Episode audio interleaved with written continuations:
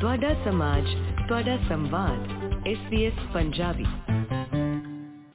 SBS Punjabi ਦੇ ਸਾਰੇ ਸੁਣਨ ਵਾਲਿਆਂ ਨੂੰ ਮੈਂ ਦੱਸਣਾ ਚਾਹਾਂਗਾ ਕਿ ਕੋਰੋਨਾ ਵਾਇਰਸ ਦੇ ਕਰਕੇ ਬੇਸ਼ੱਕ ਸਾਰੇ ਜਿਹੜੇ ਛੋਟੇ ਵੱਡੇ ਬਿਜ਼ਨਸ ਹੈਗੇ ਆ, ਉਹ ਬੰਦ ਹੋ ਚੁੱਕੇ ਹੋਏ ਆ।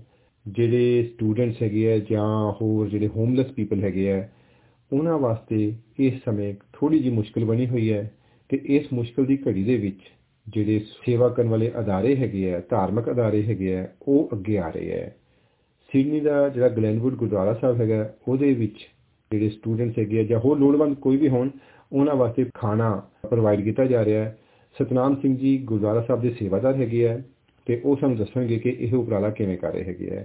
ਸਤਨਾਮ ਸਿੰਘ ਜੀ SBS ਪੰਜਾਬੀ ਵਿੱਚ ਸਵਾਗਤ ਹੈ ਜੀ। ਮਿਹਰਬਾਨੀ ਐਮਪੀ ਸਿੰਘ ਜੀ ਮੈਂ ਸਾਰੇ ਤੁਹਾਡੇ ਸੁਣਨ ਵਾਲੇ ਸਰੋਤਿਆਂ ਨੂੰ ਸਤਿ ਸ੍ਰੀ ਅਕਾਲ। ਤੇ ਇਹ ਦੱਸੋ ਕਿ ਕਿਸ ਤਰੀਕੇ ਦੇ ਨਾਲ ਜਿਹੜੀ ਇਹ ਸੇਵਾ ਹੈਗੀ ਹੈ ਗੁਰਦੁਆਰਾ ਸਾਹਿਬ ਵੱਲੋਂ ਕੀਤੀ ਜਾ ਰਹੀ ਹੈ? ਹਾਲਾਂਕਿ ਗੁਰਦੁਆਰਾ ਸਾਹਿਬ ਲਾਕਡਾਊਨ ਕੀਤਾ ਹੋਇਆ ਹੈ। ਹਾਂਜੀ ਬੜੀ ਅਫਸੋਸ ਦੀ ਗੱਲ ਸੀ ਕਿ ਸਾਨੂੰ 16 ਮਾਰਚ ਨੂੰ ਜਦੋਂ ਉਹਨਾਂ ਨੇ ਗਵਰਨਮੈਂਟ ਨੇ ਪਾਸ ਕੀਤਾ ਕਿ 100 ਤੋਂ ਵੱਧ ਬੰਦੇ ਨਹੀਂ ਹੁਣ ਇਕੱਠੇ ਹੋ ਸਕਦੇ ਇਨਕਲੋਜ਼ਰ ਦੇ ਵਿੱਚ ਇਨਕਲੋਜ਼ਡ ਹਾਲ ਦੇ ਵਿੱਚ ਤੇ ਸਾਨੂੰ ਸੀਗਾ ਕਿ ਜਿਹੜਾ ਲੰਗਰ ਹਾਲ ਹੈ ਆਪਣਾ ਗੁਰਦੁਆਰਾ ਸਾਹਿਬ ਦਾ ਉਹਨੂੰ ਸੰਗਤ ਦੀ ਜਿਹੜੀ ਸਿਹਤ ਦਾ ਮੁੱਖ ਰੱਖਦੇ ਆ ਉਹ ਬੰਦ ਕਰਨਾ ਪਿਆ ਕਿਉਂਕਿ ਬਜ਼ੁਰਗ ਵੀ ਆਉਂਦੇ ਨੇ ਬੱਚੇ ਵੀ ਆਉਂਦੇ ਨੇ ਓਵਰਸੀਜ਼ ਤੋਂ ਵੀ ਆਉਂਦੇ ਨੇ ਅਸੀਂ ਨਹੀਂ ਸੀ ਕਰ ਸਕਦੇ ਇਹਨੂੰ ਮੋਨੀਟਰ ਸੋ ਉਸ ਤੇ ਕਰਕੇ ਸਾਡੇ ਜਿਹੜੇ ਸੀਗਾ ਲੰਗਰ ਹਾਲ ਬੰਦ ਕਰਨ ਕਰਕੇ ਸਾਡਾ ਜਿਹੜਾ ਲੰਗਰ ਦੀਆਂ ਸੇਵਾਵਾਂ ਖਤਮ ਹੋ ਗਈਆਂ। ਪਰ ਅਸੀਂ ਸੋਚਦੇ ਸੀ ਵੀ ਕਿਸ ਤਰ੍ਹਾਂ ਆਪਾਂ ਜਿਹੜਾ ਕਰ ਸਕੀਏ ਇਹ ਸਾਰਾ ਕੁਝ ਤੇ ਫਿਰ ਜਦੋਂ ਸਾਰੇ ਆਪਾਂ ਰਲ ਕੇ ਕਮੇਟੀ ਨੇ ਫਿਰ ਇਹ ਫੈਸਲਾ ਲਿਆ ਤੇ ਸੰਗਤ ਨੇ ਕਿ ਅਸੀਂ ਆਪਾਂ ਜਿਹੜਾ ਟਿਫਨ ਦਾ ਸ਼ੁਰੂ ਕਰਾਂਗੇ ਤਾਂ ਕਿ ਜਿਹੜਾ ਘੱਟ ਤੋਂ ਘੱਟ ਇੰਪੈਕਟ ਪਏ ਤੇ ਜਿਹੜੇ ਸਟੂਡੈਂਟਸ ਨੇ ਜਾਂ ਜਿਹੜੇ ਵੀ ਕੋਈ ਲੋੜਵੰਦ ਨੇ ਉਹਨਾਂ ਨੂੰ ਜਿਹੜਾ ਵੇਲੇ ਨਾਲ ਖਾਣਾ ਪਹੁੰਚਾਇਆ ਜਾ ਸਕੇ ਜਾਂ ਮੁਹੱਈਆ ਕਰ ਸਕੇ ਤਾਂ ਕਿ ਉਹਨਾਂ ਨੂੰ ਕੋਈ ਇਸ ਮਾਮਲੇ ਦੇ ਵਿੱਚ ਕੋਈ ਔਖ ਨਾ ਆਵੇ। ਜੀ ਤੇ ਟਿਫਨ ਸਰਵਿਸ ਹੁਣ ਕਿਵੇਂ ਕਰ ਰਹੇ ਹੋ? ਕਿੰਨੇ ਵਜੇ ਕਰਦੇ ਹੋ? ਕਿਵੇਂ ਪ੍ਰੋਵਾਈਡ ਕਰਦੇ ਹੋ? ਕੌਣ ਕੁੱਕ ਕਰਦਾ ਹੈ? ਹਾਂਜੀ ਅੱਛਾ ਪਹਿਲਾਂ ਤੇ ਗੱਲ ਕਰਦਾ ਕੁੱਕ ਕਰਨ ਦੀ ਜੀ। ਇਹ ਕੁੱਕ ਕਰਨ ਦੇ ਕਿ ਸਾਡੇ ਗੁਰਦੁਆਰਾ ਸਾਹਿਬ ਦੇ ਵਿੱਚ ਦੋ ਸੇਵਾਦਾਰ ਨੇ ਜੀ ਜਿਹੜੇ EMPLOY ਕੀਤੇ ਹੋਏ ਨੇ। ਤੇ ਉਹ ਮਤਲਬ ਟ੍ਰੇਨਡ ਨੇ ਉਹ ਹਮੇਸ਼ਾ ਹੀ ਉਹ ਜਿਹੜਾ ਗੁਰਦੁਆਰਾ ਸਾਹਿਬ ਦਾ ਲੰਗਰ ਬਣਦਾ ਉਹ ਹੀ ਬਣਾਉਂਦੇ ਨੇ ਉਹ ਹੀ ਖਾਣਾ ਬਣਾਉਂਦੇ ਨੇ। ਤੇ ਅਸੀਂ ਮੇਕ ਸ਼ੋਰ ਕਰਦੇ ਹਾਂ ਕਿ ਹੋਰ ਕੋਈ ਆਏ ਵੀ ਨਾ ਤਾਂ ਕਿ ਅਸੀਂ ਜਿਹੜੀ ਜਿਹੜਾ ਹਾਈਜੀਨ ਹੈ ਜਾਂ ਜਿਹੜੇ ਉਹਦੀ ਸਾਫ਼ ਸਫ਼ਾਈ ਉਹ ਮੇਨਟੇਨ ਕਰ ਸਕੀਏ। ਉਹਨਾਂ ਨੂੰ ਪੂਰਾ ਦੱਸਿਆ ਕਿ ਉਹ ਮਾਸਕ ਪਾ ਕੇ ਤੇ ਗਲਵਸ ਪਾ ਕੇ ਜਿਹੜੇ ਹੱਥਾਂ ਤੇ ਦਸਤਾਨੇ ਪਾ ਕੇ ਖਾਣਾ ਬਣਾਉਣਾ ਕਿਸੇ ਚੀਜ਼ ਨੂੰ ਹੱਥ ਨਹੀਂ ਲਾਉਣਾ ਜਿਹੜੀ ਚੀਜ਼ ਵੀ ਤੁਸੀਂ ਯੂਜ਼ ਕਰਦੇ ਹੋ ਗਲਵਸ ਦੇ ਨਾਲ ਹੋਏ ਜੇ ਗਲਵ ਟੱਚ ਕਰ ਜਾਂਦੇ ਨੇ ਕਿਤੇ ਬੋਡੀ ਨਾਲ ਜਾਂ ਕਿਤੇ ਤਾਂ ਉਹਨਾਂ ਨੂੰ ਬਦਲ ਲਵੋ ਤਾਂ ਕਿ ਕੋਈ ਜਿਹੜੀ ਫੂਡ ਦੇ ਵਿੱਚ ਕੋਈ ਜਰਮ ਨਾ ਜਾ ਸਕਣ ਜਾਂ ਕੋਈ ਵੀ ਜਾਂ ਵਾਇਰਸ ਦਾ ਜਾਂ ਜਿੰਨਾ ਕਿ ਪਰਹੇਜ਼ ਹੋ ਸਕੇ। ਉਸ ਤੋਂ ਬਾਅਦ ਉਹ ਪੈਕ ਕਰਕੇ ਡੱਬੇ ਤੇ ਐਸਕੀ ਦੇ ਵਿੱਚ ਗਰਮ ਰੱਖ ਕੇ ਤੇ ਸ਼ਾਮ ਨੂੰ 6 ਤੋਂ 8 6 ਤੋਂ 8 ਦੇ ਵਿੱਚ ਅਸੀਂ ਐਡਵਰਟਾਈਜ਼ ਕੀਤਾ ਹੈ ਗੁਰਦੁਆਰਾ ਸਾਹਿਬ ਦੇ ਵਿੱਚ। ਕਿ ਉਹ ਆਪਣੇ ਗੇਟ ਤੇ ਲੈ ਕੇ ਬੈਠ ਜਾਂਦੇ ਸੇਵਾਦਾਰ ਇੱਕ ਜਾਂ ਦੋ। ਤੇ ਜਿਵੇਂ ਜਿਵੇਂ ਕੋਈ ਆਈ ਜਾਂਦਾ ਹੈ ਕੋਈ ਸਟੂਡੈਂਟ ਜਾਂ ਕੋਈ ਫੈਮਿਲੀ ਜਾਂ ਕੋਈ ਵੀ ਆ ਕੇ ਦੋ ਇੱਕ ਇੱਕ ਦੋ ਦੋ ਡੱਬੇ ਜਿੰਨਾ ਜਿੰਨੇ ਉਹਨਾਂ ਨੂੰ ਲੋੜ ਹੈ ਉਹ ਲੈ ਜਾਂਦੇ ਨੇ। ਤੇ ਤਕਰੀਬਨ ਅਸੀਂ 25 ਤਰੀਕ ਤੋਂ ਸ਼ੁਰੂ ਕੀਤਾ ਸੀ। ਉਸ ਦਿਨ ਸਾਡੇ 150 ਡੱਬੇ ਲੈ ਕੇ ਗਏ ਸੀ ਲੈ ਕੇ ਗਏ ਸੀ ਬੱਚੇ।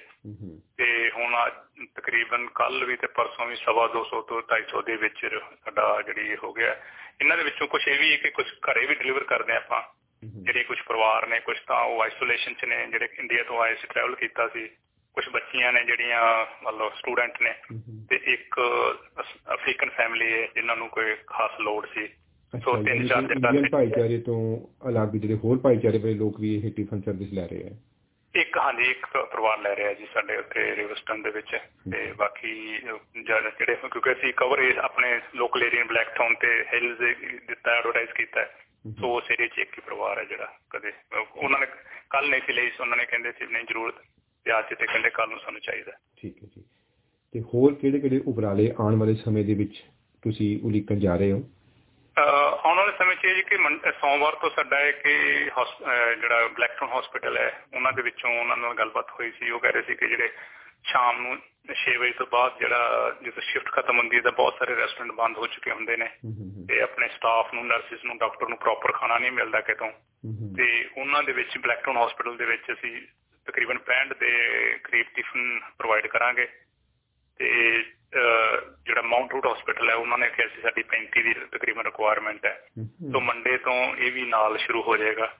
ਤੇ ਜਿਵੇਂ ਜਿਵੇਂ ਸਾਰੇ ਆਲੇ ਦੁਆਲੇ ਪਤਾ ਲੱਗ ਰਿਹਾ ਸਾਡੇ ਇਸ ਸਰਵਿਸ ਦਾ ਗੁਰਦੁਆਰਾ ਸਾਹਿਬ ਜੀ ਦਾ ਤੇ ਉਸ ਤੇ ਉਸ ਤਰ੍ਹਾਂ ਜਿਹੜੀ ਡਿਮਾਂਡ ਵੀ ਜਾਂ ਲੋਕਾਂ ਦੀ ਲੋੜਾਂ ਲੋੜ ਵਾਲੇ ਨੇ ਉਹਨਾਂ ਪਤਾ ਲੱਗ ਰਿਹਾ ਤਾਂ ਉਹ ਆਪਾਂ ਸਾਨੂੰ ਅਪਰੋਚ ਕਰ ਰਹੇ ਨੇ। ਤੇ ਅਸੀਂ ਕੋਸ਼ਿਸ਼ ਕਰਾਂਗੇ ਕਿ ਇਹ ਜਿਹੜਾ ਇਹ ਚੱਲਦੀ ਰਹੇ ਸੇਵਾ ਜਿੰਨੀ ਕੁ ਦੇਰ ਵੀ ਲਾਕਡਾਊਨ ਦਾ ਸਿਸਟਮ ਚੱਲ ਰਿਹਾ। ਕਿ ਜੇ ਬਿਲਕੁਲ ਹੀ ਕੰਪਲੀਟ ਲਾਕਡਾਊਨ ਹੋ ਗਿਆ। ਉਸ ਵਾਸਤੇ ਕੀ ਪਲੈਨਿੰਗ ਕਰ ਰਹੇ ਹੋ? ਹਾਂਜੀ ਦੇਖੋ ਵੈਸੇ ਤਾਂ ਹੁਣ ਗੁਰਦੁਆਰਾ ਸਾਹਿਬ ਕਲੋਜ਼ ਨੇ ਲੀਜੀਅਸ ਸਰਵਿਸ ਜਿਹੜੀ ਐਸੈਂਸ਼ੀਅਲ ਸਰਵਿਸ ਤੋਂ ਇਲਾਵਾ ਜਿਹੜੀਆਂ ਬੰਦ ਹੋ ਜਾਣਗੀਆਂ। ਪਰ ਜਿਹੜਾ ਗੁਰਦੁਆਰੇ ਦਾ ਸਟਾਫ ਅੰਦਰ ਗੁਰਦੁਆਰੇ ਰਹਿੰਦਾ ਉਹ ਤਾਂ ਕੁੱਕ ਕਰਦਾ ਹੀ ਹੈ। ਤੇ ਫੂਡ ਦਾ ਜਿਹੜਾ ਹੈ ਕਿ ਟੇਕਵੇ ਮਤਲਬ ਸਟਿਲ ਕੰਟੀਨਿਊਡ ਹੈ। ਅਸੀਂ ਮਿਨਿਸਟਰ ਨੂੰ ਪਾਈ ਸੀ ਇਸ ਚੀਜ਼ ਦੀ ਜਿਹੜੀ ਮਲਟੀਕਲਚਰਲ ਮਿਨਿਸਟਰ ਨੂੰ ਕਿ ਅਸੀਂ ਸਾਨੂੰ ਇਹ ਅਲਾਉ ਕੀਤਾ ਜਾਏ।